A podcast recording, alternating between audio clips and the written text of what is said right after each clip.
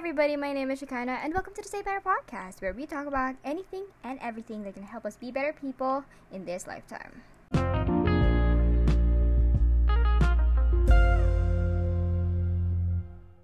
Yeah, we do have sound effects now, and as I learn along the way, magdadagdagan pa yan. Para naman ma-engage ang ating mga senses. Anyway, um, a little bit of a random fact about me, my learning style is actually auditory, which is why I love pod- podcast talaga.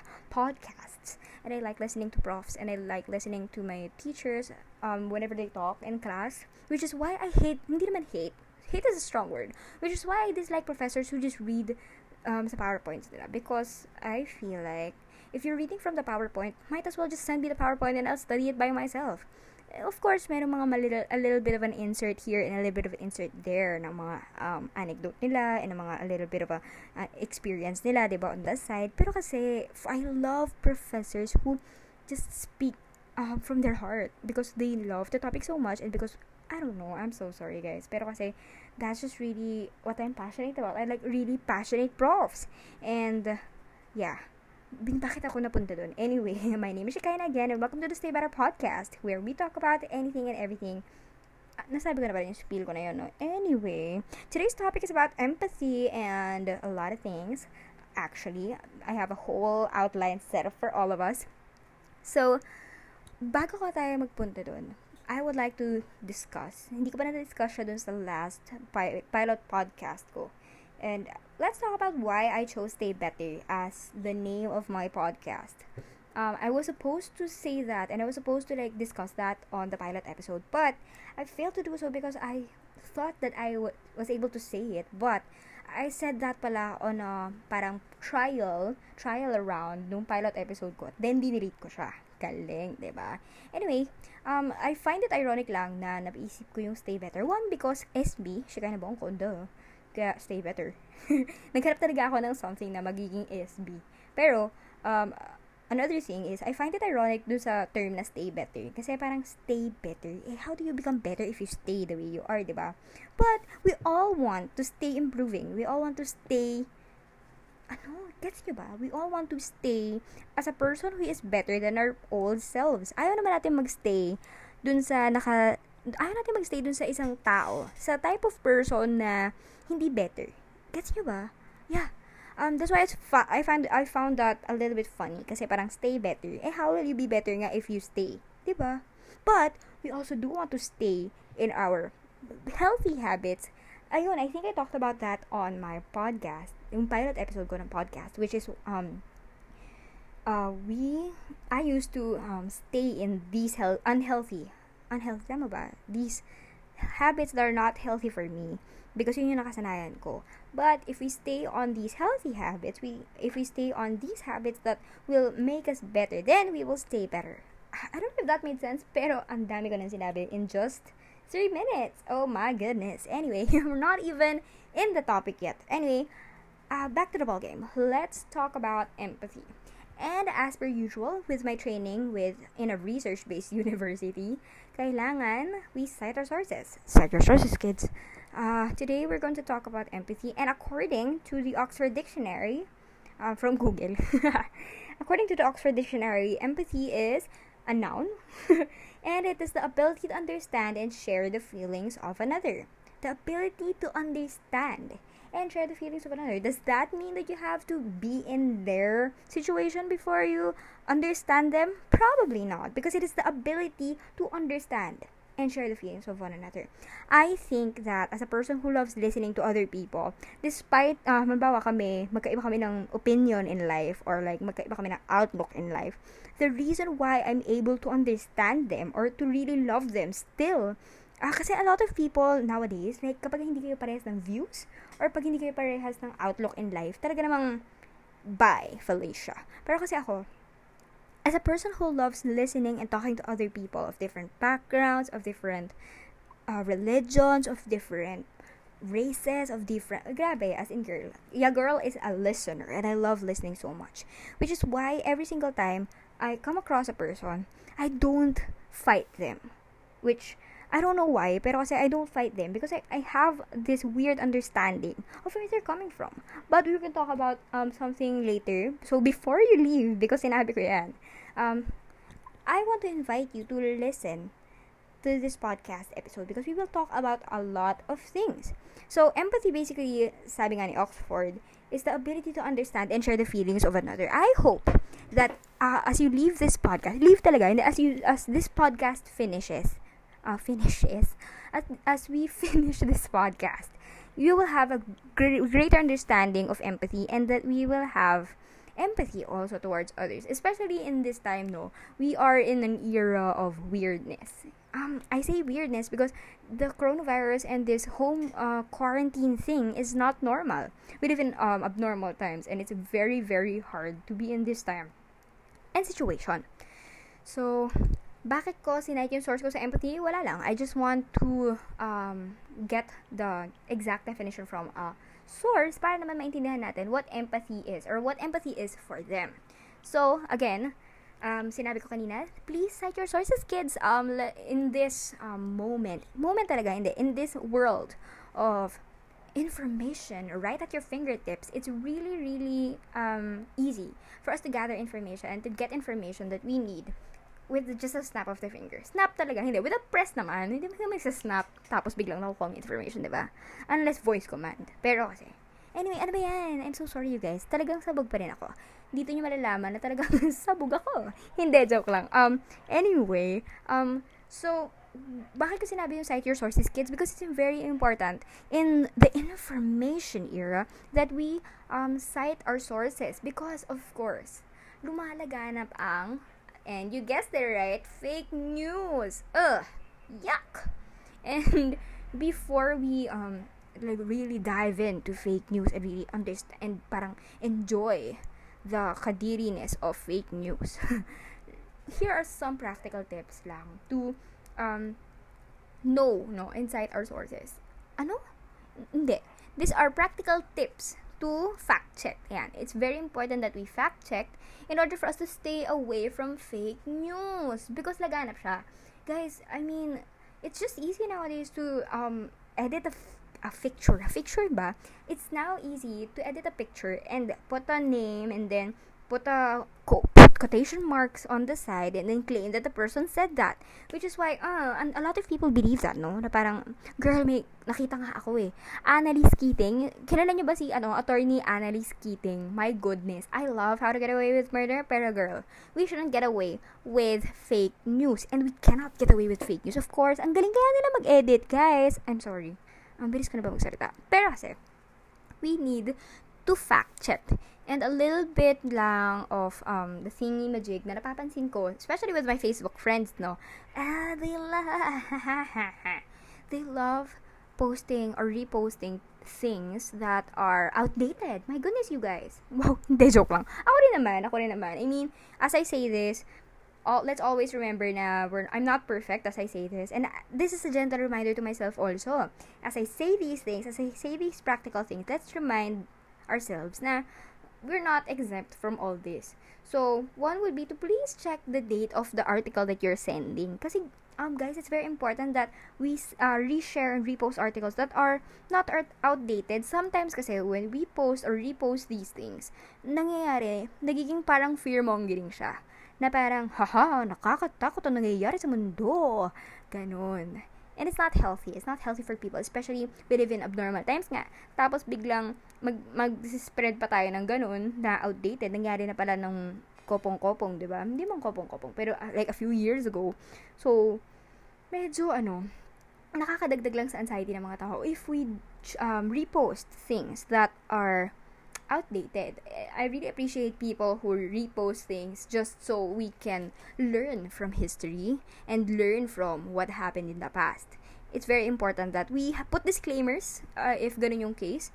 If ever we notice na, okay, medyo hindi pala, um, hindi pala rele- hindi pala masyadong um, recent itong article na nabasa ko, let me put a disclaimer on top and let's let me put why I'm reposting this. Because, of course, we can learn from history still. Of course, um, importante naman yun, no? Also, second point, is to please check the source. Um, ayun, ayun na nga, si Miss Annalise Keating. Kung ano-ano to pinagsasasabi, ano na. Guys, Annalise Keating is a fictional character from How to Get Away with Murder, a series that I loved in the past. So please, hindi siya totoo kasi si Miss Annalise Keating, hindi naman hindi niya alam. Girl, Miss Annalise Keating doesn't know all these things because she's a fictional character. So how will she be able to say that, di ba? So check the source. Another thing, I gathered an article by um, Sir Joseph Morong. Tama ba? Sir Joseph Morong nga ba to? Um, I, yes, Joseph Morong because he, in 2017, talked about or nagkaroon ata siya ng, wait, let us see, let us see, um, nagkaroon siya ng, um, he tackled the widespread phenomenon as fake news, uh, referred to as fake news. In the digital platform where it matters most. Uh, I love GMA News. Um, I really like how they present data and all that. And Sir Joseph Morong uh, introduced, uh, he has a new show daw nung 2017. Tama ba? Okay, 2017. Again, guys. I'm applying what I've learned agad-agad. Bongga. Anyway, um, Bongga? What, what am I saying? Anyway, um, so in 2017, he had this show, Factor Fake, and he had practical tips here. So, he, it's a, actually a whole show, and of course, I didn't have the luxury of time to uh, watch the whole show because I have acts to do, but I'm podcasting now. um, so, uh, nakalagay dito sa article na ginawa about the show, a little uh, a few tips lang on how to tell a fact from a fake is um, one, when the headline is sensationalized. Um, it's very important no, to see if yung headline ay pang clickbait nga lang ba o hindi. That's why it's important that when we see articles being reposted on Facebook or on Twitter or on these social media platforms, let us check first. Parang tingnan natin, click naman natin yung article. Tingnan natin kung ano ba yung laman no article. Because if hindi yon parang of course, di ba, these people would want us to click into their websites to gain profit and all that, which is, I mean, you know, understandable. It's their job. But if the headline is sensationalized, if the headline is, um, parang, medyo nakaka-feel ka na ng parang, ooh, parang medyo, ano ah, clickbaity itong uh, headline na to. Let us, sabi ni uh, Sir Joseph Morong, let's stay skeptical So, mimicking. There are other websites that look completely legitimate because, um, like I said kanina, ang galing nilang gumaya. Even yung mga, um, ginigaya yung mga, um, paano ba? Ginigaya yung mga, uh, website layout, yung mga ganun. Even yung ginagaya yung mga pictures and how nagmumukha siyang legitimate because of that. So, let's be careful ab- about these things. And, um, let's take the extra step to check if the website is official, if, the, if, if it's the official website. So, sinabi dito, for GMA News, it's gmanetwork.com slash news. Talaga namang sinabi ko yun, no? Pero kasi, para lang magkaroon tayo ng idea kung ano yung mga official websites.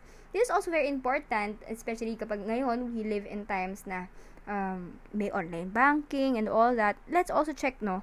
Um, a little bit of a warning lang din para sa atin. Let's check those websites kasi um, we're giving our data to these um, companies and websites and as much as they can be reliable as companies themselves um, we cannot rely and we cannot parang rest agad-agad na parang ah, itong website na ina-applyan ko at itong nilalagyan ko ng data ay yung totoong website. Let's check for the official websites, guys. A little bit of a, um, para lang, a little bit of a awareness, para lang maging careful tayo in times like this. So, and lastly is lack of byline.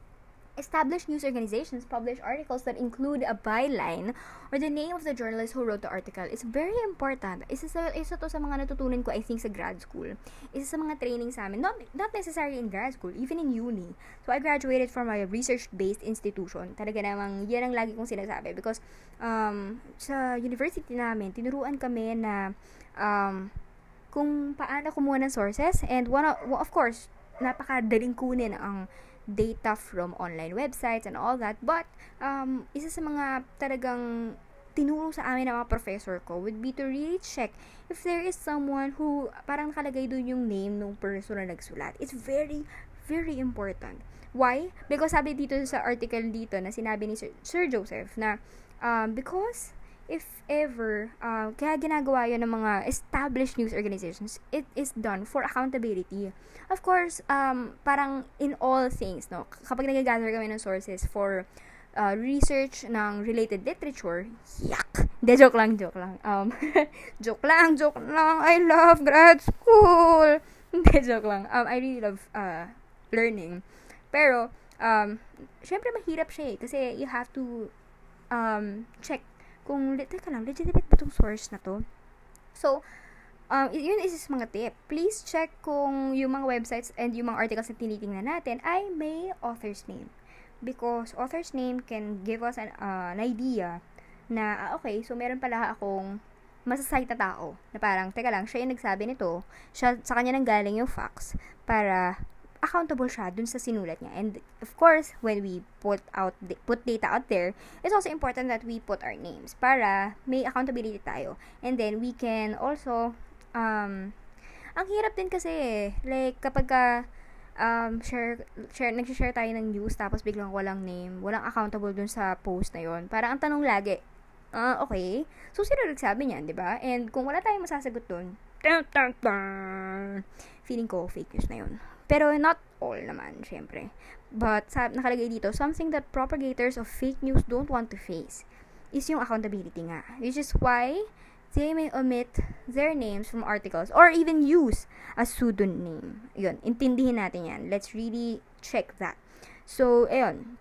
Um, this is by, yung article na to is by Aya Tantiangco of GMA News, this uh, published December 20, 2017. And I think I'm bringing this back because I think it's relevant that we learn how to differentiate fake news. So, we should fact check all the all the time, especially now we live in times na yun nga. Um, lahat ng information ang gagaling kahit kanino na. Um, meron citizen journalism and as much as we want that, we don't want to spread fake news para naman sa ikabubuti ng bansa. Di? Wow.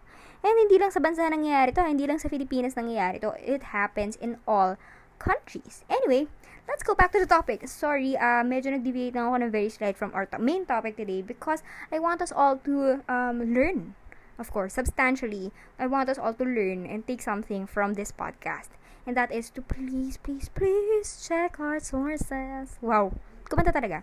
Sorry, I'm weird, pero ganito talaga ako magsalita kasi I, I really like making voices kasi um, it makes me feel, ano ba? It makes me feel happy if I do different sources. Ay, sources, ba yan? If I do different voices, it makes me feel alive. I don't know. Especially ako lang mag-isa. So, like, um, dito, hindi naman ako nag-interview ng ibang tao. So, might as well, diba? Make different voices. Anyway. anyway. Empathy. Let's talk about it. Why is it important? Why is empathy very important? Especially in today's time. Um, I think that empathy is very important in today's time. Even, even ano ah, even um, outside of this time. I think empathy is very important because um, if you do not understand, if you do not have the ability to understand and share the feelings of another, we will insist on our own. Parang we will parang go through life without thinking of anybody but ourselves. We will just go through the mo- motion of our lives um, just thinking about our own, our needs, our uh, you know wants, without even thinking about other people.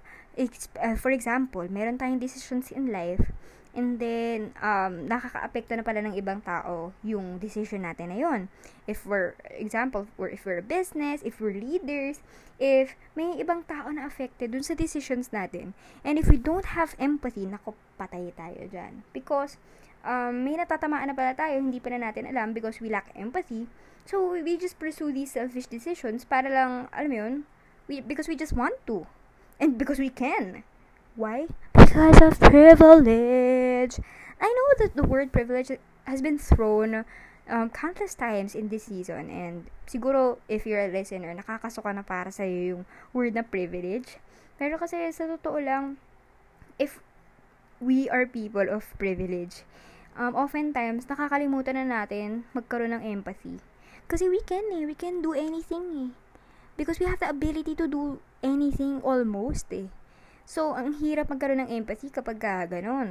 But we must also remember that empathy and having empathy is very important because it is um, essential eh, sa pagkatao natin. Wow. Pero totoo. Um, it's really important that we practice empathy because um, if we are able to understand and share the feelings of one another, we will be caref- careful and accountable of our actions as well. So, paano ba, ano ba yung danger kapag ka wala tayong empathy? Um, nakakatakot. Nakakatakot actually. Because, if we lack empathy, probably, um, and again, again, again, um, this term has been um, thrown countless times uh, during this period. It is the word. It's the A word. It is apathy. And which is, um, for me, uh, scary. So, ano ba yung apathy? Apathy, as discussed by Oxford, again, cite your sources, kids. Um, apathy, according to the Oxford Dictionary, is lack of interest, enthusiasm, or concern. Patay ka dyan, day. And I don't know, but there are a lot of um, entities right now which apparently show apathy. And why is apathy dangerous? Apathy, can, uh, for me, ha, for me, apathy can be dangerous. It's actually um, dangerous because parang, girl, wala kang pake. You lack interest, enthusiasm, or concern. As in, okay, edi mangyari sa'yo yan, fine, wala kang pake. I don't, I don't have any interest. I don't have any concern. Oh my goodness. For me lang naman, it's very harmful. Kasi kapag apathetic ka, parang, alam mo yun, parang, okay, um, nagsasuffer ka, good, good for you. Good for you, hindi, hindi naman. Pero parang, okay, nagsasuffer ka, pero kasi, alam mo yun, wala akong pake. Eh, hindi mag-suffer ka dyan. Suffer in silence, alam mo yun? Kasi masaya ako eh, komportable ako eh. So please, suffer in silence because I don't care. You know, napakadelikado. Very, very dangerous. So, um, now that we have, now that we have discovered, parang, ah, okay, so apathy is kind of dangerous pala kasi, um, apathy parang leads to inaction. Uh, kasi syempre kapag apathetic ka, wala kang pake, wala kang gagawin. Kasi parang, okay, I don't really feel any concern. I don't really feel any, um, any parang emotion at all dito sa isang individual na to. E di, bakit ako kikilos, di ba? Bakit ako mag-speak out? Bakit ako gagawa ng something? Eh, wala naman akong pake. Di ba? So, it's very dangerous because um, when we are apathetic, change doesn't happen. If we just say, eh, wala akong pake, pwede may pake tayo sa sarili natin, pero sa kapakanan ng iba, wala tayong concern. So, because apathy is dangerous, how do we fight apathy? How do we deal with people who are apathetic? How do we deal when we are apathetic? Wake up, wake up lang tayo, no? Uh, are we apathetic? Let's think. Um, and I think now's the right time to reflect on our on ourselves, no? Parang, are we apathetic? Uh, naka, naka-experience ba ako or naka-exemplify ba ako ng apathy towards my people, towards my people, towards my kapwa? It's very important. Um, but before we dive into how we fight apathy, um, I just want to talk about justice for a while. And again, and again, and again, all these things that I've been talking about are parang talked about numerous times on Facebook, on Twitter, and it's kind of tiring na. But I think it's very important that we talk about this because um especially ang alam mo ang ganda-ganda kapag naririnig mo siya or nalalaman mo to or we talk about this na may boses. Kasi it's easy to ano eh, it's easy to type away online. It's easy to type away nang wala tayong pakialam sa emotions ng tao. But when you listen to a person's voice, sana naman, sana naman maintindihan natin kung saan nanggagaling yung mga tao, 'di ba? So let's talk about apathy. Um before we talk about pala how we fight apathy, let's talk about justice and injustice for that matter. So I really, really, really, really, really, really, really love the Bible Project, um, the Bible Project and how they talked about justice. Um, I found out about this because um, Kali, um, ay kasi Kali ba? Hindi, si Maki, si Maki. Maki um, retweeted a video about this. Um, the Bible Project is a ano ba sila? Organization, uh, I think. They are an organization that um, posts YouTube videos, and apparently they have a website because I looked, I searched about it, and they talked about justice in one of their YouTube videos, and I love, love, love justice. Um, if you have the time, no, if you have time to spare, please do search the Bible Project on YouTube and look for that Bible Project Justice. Yun lang. Um, and it will really say a lot. Ang ganda ng pagkaka discuss nila lang justice. So, um, I'm just gonna read a little, um, a little bit dun sa article nila about it.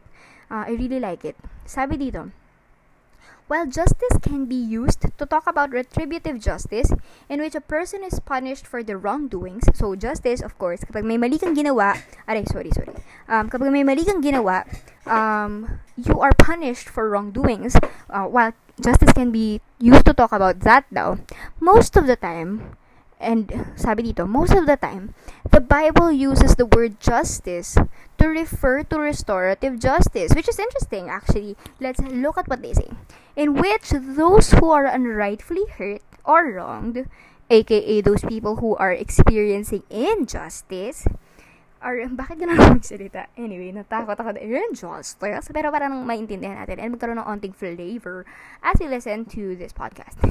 Talagang nag-explain ako, no? Anyway, uh, the, the Bible uses the word justice to refer to, to refer to restorative justice, in which those who are unrightfully hurt or wronged are restored so these people are restored and given back what was taken from them. So because of injustice, because of um, injustice in the land, because of sin, nagkakaroon ng mga tao who are unrightfully hurt or wronged. They are restored and given back what was taken from them. And a lot, I see a lot of people talk about justice and punishing the wrongdoer. People fail to talk about the people who are um, experiencing injustice, we always want to um, throw hate dito sa uh, dito sa yung we always want to talk about retributive justice na parang punish the wrongdoing which is um, justice in itself. But we forget restorative justice. We forget to care for those people who are unrightfully hurt or wronged. We forget to restore these people. We forget we fail to remember that these people need restoration Taken this way, it says in the website, the combination of righteousness and justice that God dictates means a selfless way of life. A selfless way of life. um, kung pakikinggan nyo yung pinag-usapan natin kanina, I really, really um, want to emphasize this point, no?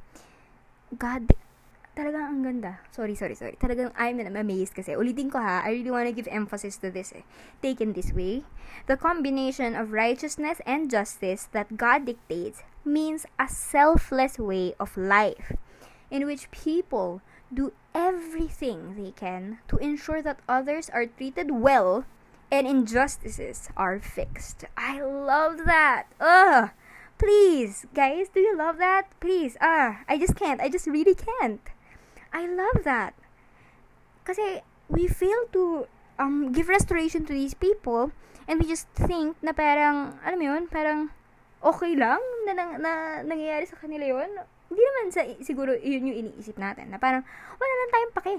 Wala lang tayong pake na ano na um, ganyan yung pamumuhay nila. And some people, some people even think that these people who are unrightfully hurt or wronged are making these choices? Girl! Girl! Girl! Girl, let us talk about that for a while. Nanggigil ako ng very, very light. I'm sorry. Pero kasi, some people think that these people who are experiencing injustice or unhurtfully hurt or wronged are parang sabihin nila, eh, you deserve it eh. Kasi, alam mo, girl, choice mo naman yun eh. Um, I'm talking about people who talk about um, those people who live in poverty. Sabi ng mga tao, guys, ay nako, mm, mm, mm, nagigigil ako, mm. I'm so sorry, pero kasi, nako, nako, nako, let's talk about this. And I know that people are gonna, parang, if, if yun yung stand mo, let's talk, okay? L- l- hear me out. I'm not mad at you, because, again, I have empathy towards you. I have compassion towards you. But let's talk about that mindset. Thinking that kasalanan ng tao kung bakit siya naghihirap ngayon and deserve niya yung nangyayari sa kanya. Ay, girl, hindi ko, hindi ko main, hindi ko, ang sakit, ang sakit isipin nun, girl. Parang, sinasabi mo doon sa tao, alam mo, hindi ka makakain ngayon, eh, kasalanan mo yun, hindi ka nagtatrabaho eh. Alam mo, girl, um, kasalanan mo yan, kasi ganyan-ganyan ka, parang umaasa ka sa gobyerno, eh, mag- I'm sorry ha, I mean, talagang nanggigil lang talaga ako ng very, very light. Kasi, a lot of people think that people these people who are unhurtfully wrong wronged deserve this when in fact that these people have the privilege to say that. Alam mo yun? And it just pains me because, ito ha guys, I am a person of privilege and I acknowledge my privileges. I'm not, uh, so hindi madali ang buhay and I, I see that, I acknowledge that. That's why I'm working hard to um, really give back to my mom, to my dad, to the people around me who did me right and to who loved me. Ganyan, I, I'm doing my best to give back pero kasi I never in my siguro in my in my life naranas nararamdaman ko siguro 'yon. Um, pero kasi through education, through um, compassion, through the initiatives that my parents and my family have given me. Like we go to these areas and we really give um, help to these people. My heart and my mind were opened. Alam mo yun, na parang, hindi para nila kasalanan. Sometimes, these people, since they lack the privilege, since they lack um, that platform to like go up a notch dun sa buhay nila. Alam mo yun? Um, medyo nahihirapan silang makaangat-angat. And there's a difference between these people and those people who are just lazy. Okay? Um, a lot of people kasi, when you talk about when you talk to them and you say, guys, hindi naman nila choice yan eh. They will say, eh, I'm just talking about those people who are lazy. Pero still, dun sa arguments nila and dun sa mga comments nila, yung um, connotation nun is that kasalanan ng mahirap na mahirap sila. Um, girl, talagang, I'm sorry. I'm very passionate about this. But, anyway, uh, just to be, um, parang calm. um, itong mga to, um, there's a big difference. They're talking about people who are just lazy.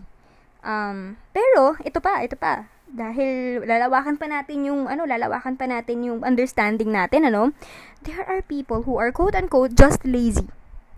Sige, given yan.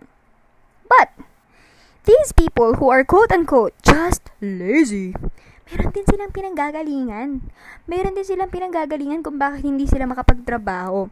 And those things, yung pinanggagalingan nila, are probably psychological, are probably from something in their lives na hindi nila kayang maintindihan pa. And if we just think na, ay, tamad talaga yun eh, lazy lang talaga siya, ay, ano ba yan, yuck, ang lazy naman, yee. Um, meron ding mga reason kung bakit ganun. Ganun naging, naging ganun na craft yung um, pamumuhay nila. There are a lot of reasons um, ang dami-daming factors kung bakit nangyari yun. So, before we say na, ano ba ang tamad naman ito? Yee. Ew. Um, tingnan muna natin. Again, let's practice empathy. Ang dali-dali kasing i-dismiss na lang at i-label silang tamad. Ang dali-dali kasing sabihin na ang lazy-lazy lang nila. Without even thinking, teka lang. Without even taking a step back and asking ourselves, teka, teka. Lazy siya, okay, fine. That's a given fact. But, why? we often fail to ask that question, why? Going back to these people na sinasabi nila na ano, parang na mahihirap pagpalagay na natin, poverty. And the statement, poverty is a choice. Balikan natin yan, okay? Um, when you talk about poverty, and when you talk about parang, ay, choice lang yan, ganyan, let's talk about um, that. And let us, uh, let us take a few steps back and ask ourselves, that question, that very important question. Why? Kasi pwede nating sabihin, ay, kasi ano eh, um, choice nila yan, lazy lang sila. Why? Tapos sasabihin natin na, ah, ang dami-dami kasi nilang anak, kaya ah, anak-anak sila. Tapos ngayon, ano, oh, gutom kami, gutom kami, wala kami pakain sa ano, anak ko. And we mock these people. We mock them, saying na, eh, anak ka lang naman ng anak eh. Tapos, um, ngayon, manghihingi ka ng ayuda ng gobyerno. Ano yan? Blah, blah, blah. And sometimes, without asking that word, without asking the magical question of why, ang dali lang, ang dali lang parang, hey, bala ka dyan. Ang dali lang, ang napakadali. Dali-daling sabihin na parang, tamad ka lang, ganyan ka lang. Ang dali, kaya alam mo, napakadaling mag-label eh. And, again, as I'm talking about this, hindi ako excluded dito. I'm not exempted. Um, one way or another, bata pa ako, nung matanda na ako, nagkakamali din ako. And I fail to ask myself the question why. Because it's easy. Napakadali. Napakadaling sabihin na parang, alam mo yun, may ganyan ka lang eh. Di tapos ang usapan. Nilabelan natin sila, hindi natin tinanong kung bakit, hindi natin alam kung ano yung sistema, tapos. Ay, ang passionate ko. Sorry guys ha. Alam ko I can be a little bit intense when talking about these things, but then I think it has to be said. So, why? And as I study, as I study psychology, as I study the social sciences and my love for people, um, dun mo malalaman eh. Ang dami, dami, dami, daming factor at hindi lang siya iisa, hindi siya causal. Hindi siya kasi dahil ganito, kaya nangyayari to. Ang daming factor. And one of the things that na pwede nating um, gawin for these people is to really um, understand kung ano ba yung nangyayari. Kung ano ba yung cause noon. Kung bakit ba nangyayari yan sa kanila.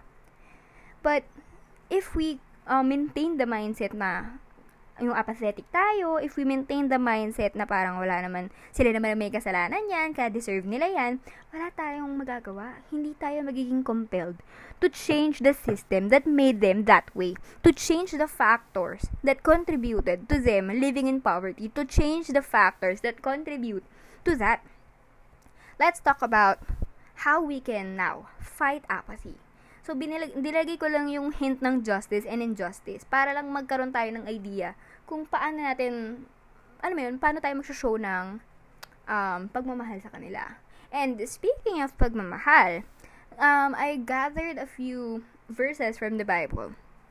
And um, so I, I understand it, acknowledge that some of you might not believe in the Bible, but these are words that can give us understanding lang naman and a little bit of a definition of what love is. So how do we fight apathy? Simple. We love. It says in 1 Corinthians 13, 4 to 8. And I'm not I don't mean to be preachy here. It's just that we need to um have a basis of what love is. And well, for me as a believer of the Bible and all that, this is the definition of love. Let's talk about it.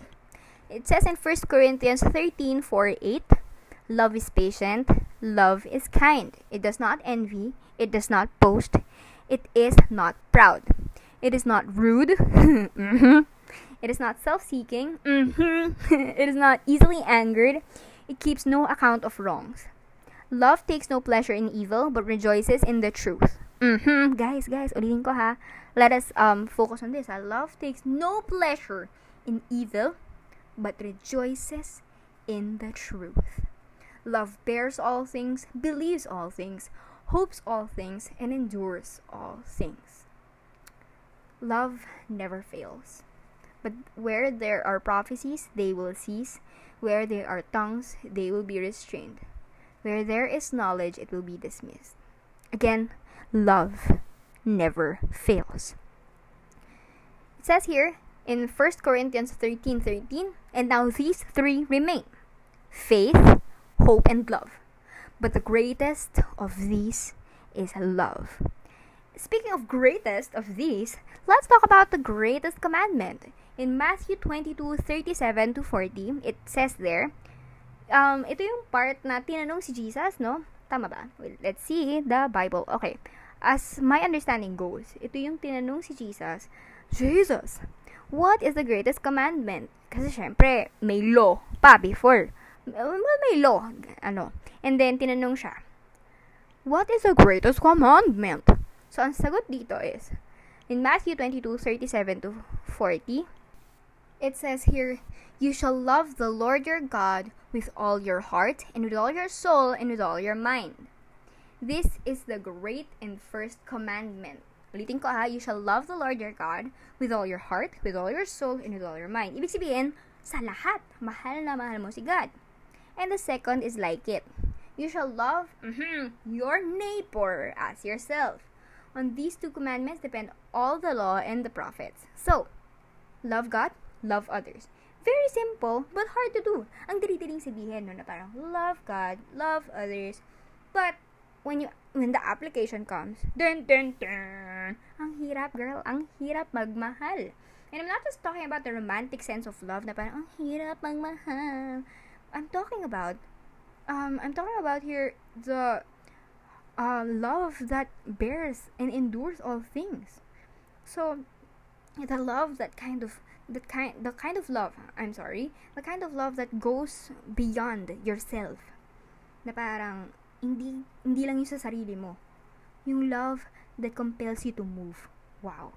Pero totoo, the love that compels you to act, the love, the kind of love that compels you to give, to be selfless, to to help others and all that.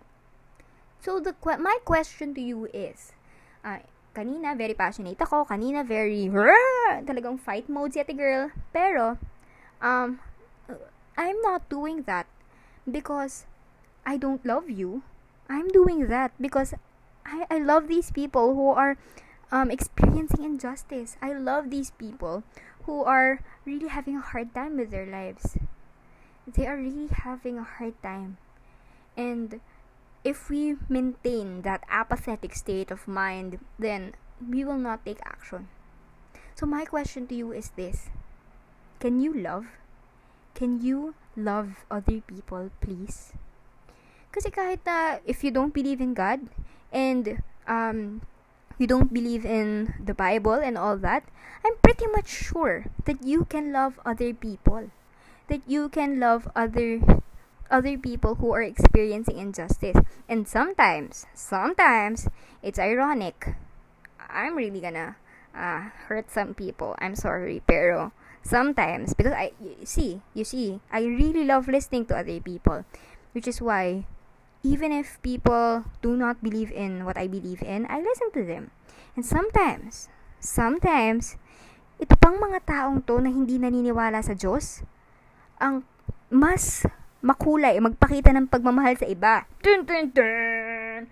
And I know na, um, paano ba? Ang hirap niyang pag-usapan, no? It's a little bit, um, it's something na medyo mahirap talagang pag-usapan kasi medyo mabigat itong topic na to. Medyo mabigat siya kung iisipin. And I know na unfair sa mga tao na um, naniniwala naman kay God pero mahal yung ibang tao. Pero, para sa mga tao na naniniwala kay God and hindi kayang ipakita yung pagmamahal sa kapwa natin, I think this is the time na pag-isip-isipan natin. Pag-isip-isipan ba natin, yung laliman pa natin, kung ano yung pag-unawa natin dun sa salita niya. Laliman pa natin yung understanding natin when we talk about love. So, again, can you love? Can you love these people? Can you show kindness to them? Can you love these people who are experiencing injustice? some practical applications that we can do um, as we talk about this and as we talk about loving other people, some practical applications is to donate. One of the things that we can do as people of privilege is to donate to causes or to people that can help these people um, as meron injustice, ano? Um, so, one of the practical ways to do so is if you have extra. I'm not forcing you again.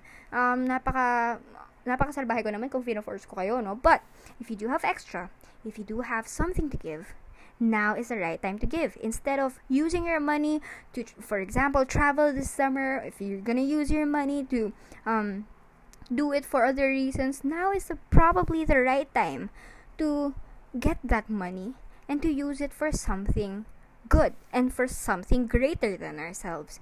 I know that you you have worked hard for your money and I know that um, talaga namang it will really help you and your family. But if you haven't really helped others yet and you have still extra cash, then I would like to invite you to please donate to these causes. Um, I'm gonna mention a few that um, I know of, and if I don't know other causes pa, please do comment on my um, comment on our website, no? Com- website? Wow, may website tayo sis. Hindi. Um, comment on my comment on our Facebook page that is Stay Better Podcast. Also on our Instagram at Stay Better Podcast. And email us at staybetterpodcast at gmail.com as to ano pa yung mga causes na pwede nating i-mention dito sa podcast. So, for now, I'm gonna mention si Class 13, COVID BSIG. Alam nyo, natatawa ko kasi kanina nung nire-research ko siya, ngayon ko lang na-realize kung anong ibig sabihin ng COVID BSIG. Kapit bisig pala siya mga guys. Kakaluho ka. Ngayon ko lang nag Sabi ko, ay, ang galing. Pan pala siya. Good job, John Bon. Alam ko ikaw yung nag Anyway, good job. Um, COVID BSIG, um, Sikla, we have this project. This is the batch of uh, my high school. Batch namin to. We have um, donated a cause. Uh, we have, ano? Ano sinasabi ko? We have a cause called COVID BSIG. And your proceeds will help in donating to the people of Ariel Timbang compound. So if you want to help, uh, especially if you're in Baco or if you're my high school classmate, hello, hello, hello, um, we can donate to this cause. Um, you can just search them at Sikla 13 colon COVID BSIG. Ay, hindi. I think Sikla 13 lang sila sa Facebook. Sikla 13, you can like our page and then you can donate. Nandun yung details. And your donations will help people in Ariel Timbang compound. Thank you very much. Um, donate to, isa pa, would be Veggie Heist. I just saw this I saw Dave um, repost this. That's why I'm promoting this. Uh, donate to Veggie Heist. Um, I think this um, bridges the gap between the surplus in La Trinidad Benguet and um, the people who need it sa Los Baños, uh, Laguna naman. So, um, if if you're done donating, we I, I would like to also invite you to pray for our world. If you believe in God, let us pray for the world because it's really important that we pray um, th- we realized in this COVID um, thingamajig, no, na things are out of our control. Ang hirap pala. Um, hindi siya madali. Um, things are really out of our control. Talagang, mahal mo, andito tayo ngayon, nasa house arrest tayong lahat. Um, and yung mga iba, dahil kailangan uh, lumalabas ng bahay, nagtatrabaho pa rin, risking their lives just so they can work and earn. Um, things are out of our control lately.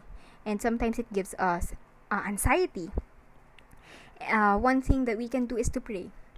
Um, hindi siya mutually exclusive, no? Na kapag nagpe-pray ka, tigil na yon. Hindi ibig sabihin, nag-donate ka, tigil na rin yon. We can pray and we can donate to other people so that balance naman. And I know that if we humble ourselves before God, He hears us. He hears our prayers. And He loves us. He wants this to stop na. So, um, let's humble ourselves before God and really pray that um, the scientists will find a vaccine agad, na um, yung economy natin hindi magko-collapse and all that jazz. Please, please, please, let's pray that something will happen, something good will happen um, as soon as possible. Again, ang dami nagsasabi na parang, i-restart na natin, mampavoid, ayoko na po mag-2020. But, um, we can pray. Let's pray, okay? Um, another thing that we can do is to speak out against injustice and demand accountability. This is a very um hmm, iffy subject to some people, no? Some people really don't like hearing this and medyo nahihirapan sila kasi parang um, some people feel like if we speak out against injustice and demand accountability to our um, to these people na kailangan nating demanda ng accountability, then um, we are going against na the government and we're not submitting. That is not the case. I believe that as we speak out against injustice and demand accountability from the people that we need to demand accountability from, especially our public servants, um, sorry, tumataas yung boses ko. I'm very passionate about this. Um, as we do so, we are not against them. We are just demanding accountability so that a lot of people experiencing injustice and a lot of people who are not protected will be protected and yung inaction ay hindi mangyari, 'di ba? So as we do and I love that they are listening ha. They are listening. Um sinabi yan sa isa sa mga address na nakikinig sila. So let's do so, okay? Let's speak out. Hindi kasalanan at hindi natin ikinababawas. Hindi kina ako, that's what I firmly believe ha. Hindi natin ikinabawas uh, sa pagiging kristyano natin kung hindi kung mag-speak out against injustice tayo. So, a gentle reminder for all of us would be to do so with um, respect. Uh, which I know mahirap. I'm sorry guys. Talagang um, napakahirap nun. Um, as a person who is very passionate about this, nahihirapan ako, honestly. But that doesn't mean na um, porket deserve niya, gagawin na natin, di ba? So, let's do it with, again, uh, let's demand accountability, but let's not spread hate. Let us spread uh let us spread something na parang that can educate these people and let us do so with love. Because if if wala tayong love we are just a uh, noisy gong or cymbal. Parang wala napakaingay lang natin. Pero again hindi naman hindi ko sinasabi na masama magingay ha hindi ko sinasabi na masama ang magdemand ng uh, accountability ha I'm just saying that as Christians let's do so with um na let's do so in a way na makikita ng tao na kung anong difference ng isang Kristiyano. Pero, hindi rin yan excuse para maging apathetic tayo. Okay? Pero, let us just do it in a way na mararamdaman ng mga tao na, ay, ganito pala ang magmahal ang Kristiyano. Ganito pala sila. They love people. And kaya pala sila nagde-demand ng accountability is because they want justice in the land. Okay?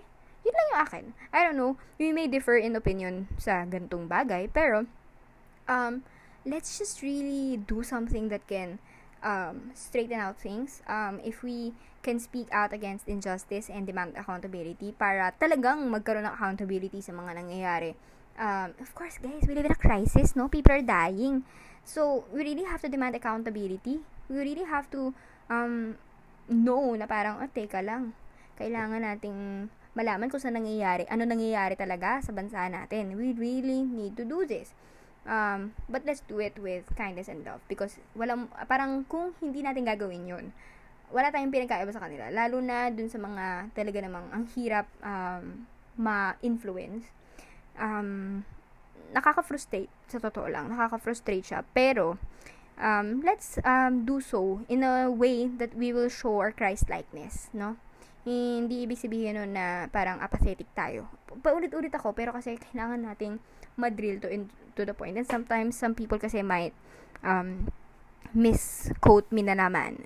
Hindi naman. Pero kasi gets, parang, let's just do so. So that, um, may change na mangyari. Because, may nangyayari sa speaking out um, I've read something that said na wala naman nangyari sa speak out, speak out nyo. Meron, sis. Meron. Merong nangyayari when we speak out against injustice. So, let us do so, okay? Let's do so because our voices need to be heard. These people have no voice. They have no social media. They do not have the luxury of the internet at these times. Sinong, kay, sinong meron sila? Tayo. Tayo na may internet, tayo na nakatago sa ating mga bahay, tayo ang meron sila and we should be the voice of the voiceless in these times, okay? Again, restorative justice for the people. So, how do we become better people? Again, this is the Stay Better podcast. How do we become better people? Um, those things um, I th- that I talked about. So, my question to you is this apathy or empathy? That is your choice. Apathy will lead to inaction because we don't care about anything and everything. We don't have concern to other people. And empathy with compassion hopefully leads to action. Hindi kasi enough sometimes na parang em- may empathy ka lang eh. Hindi enough yun. Sometimes, because of our empathy, it leads us to do something. It leads us to act upon this. And I would like to thank everyone who has donated already, who prayed for our nation, and who, who speak out for these people who are experiencing injustice. I really, really um, admire you and appreciate you. I really, really love that. Thank you so much for what you're doing. Um, let's continually hold the people um, accountable and let us do so. I mean, gets guys, okay, babalik na naman ako doon. If tayo nga, if kayo nga, hinuho, uh, parang yung mga writers nga ng mga journalists natin, hinuhold natin accountable by um, asking kung may name ba sila sa mga articles nila. Paano pa kaya yung mga tao na nagsiserve sa atin, di ba? Anyway, um, I wrote about that also in my blog. Um, talagang shameless plug po tayo ngayon. I have a blog that is shikainabongko.wordpress.com. Hindi pa ako nakakabili ng .com ko, but soon I hope that I can buy that na. But you can check that out. Um, that is five things that we need to remember during quarantine. And that is yung magkaroon tayo ng empathy and compassion to other people because this will lead to action. Thank you so much for listening. Thank you so much for everything. Thank you for helping. Thank you po sa mga frontliners natin. Yet again, I always want to thank you habang um, nangyayari to. Um, hindi po biro ang ginagawa ninyo. Maraming maraming salamat po. Thank you to our janitors, our street sweepers, our grocery people, our nurses and our doctors. Thank you for everyone. Our military PNP. Maraming salamat po sa mga tao na, sa mga inyo na hindi nag, um, na hindi ginagamit ang kanilang position of power to abuse their power. Maraming salamat po sa mga mabubuting tao na tumutulong lamang. Maraming salamat din po sa lahat-lahat ng nagdadasal, lahat-lahat ng tumutulong and all that. And maraming salamat, you dear listeners. Thank you for listening to this podcast and for the first pilot episode. Thank you for listening to that. Um, very strong yung mga opinion ko about these things because I I really love helping people. Um, and yes, um, I've donated to several charities na please do so also if you have extra cash. Thank you, thank you so much for everyone. Uh, ano? Ano daw? Thank you so much, guys. Um, this has been your host, Shigana Bonko, and thank you so much for listening to the Stay Better podcast. Please stay home, stay healthy, and stay better. Till our next episode, bye! You just heard an episode of the Stay Better podcast. Thank you for listening.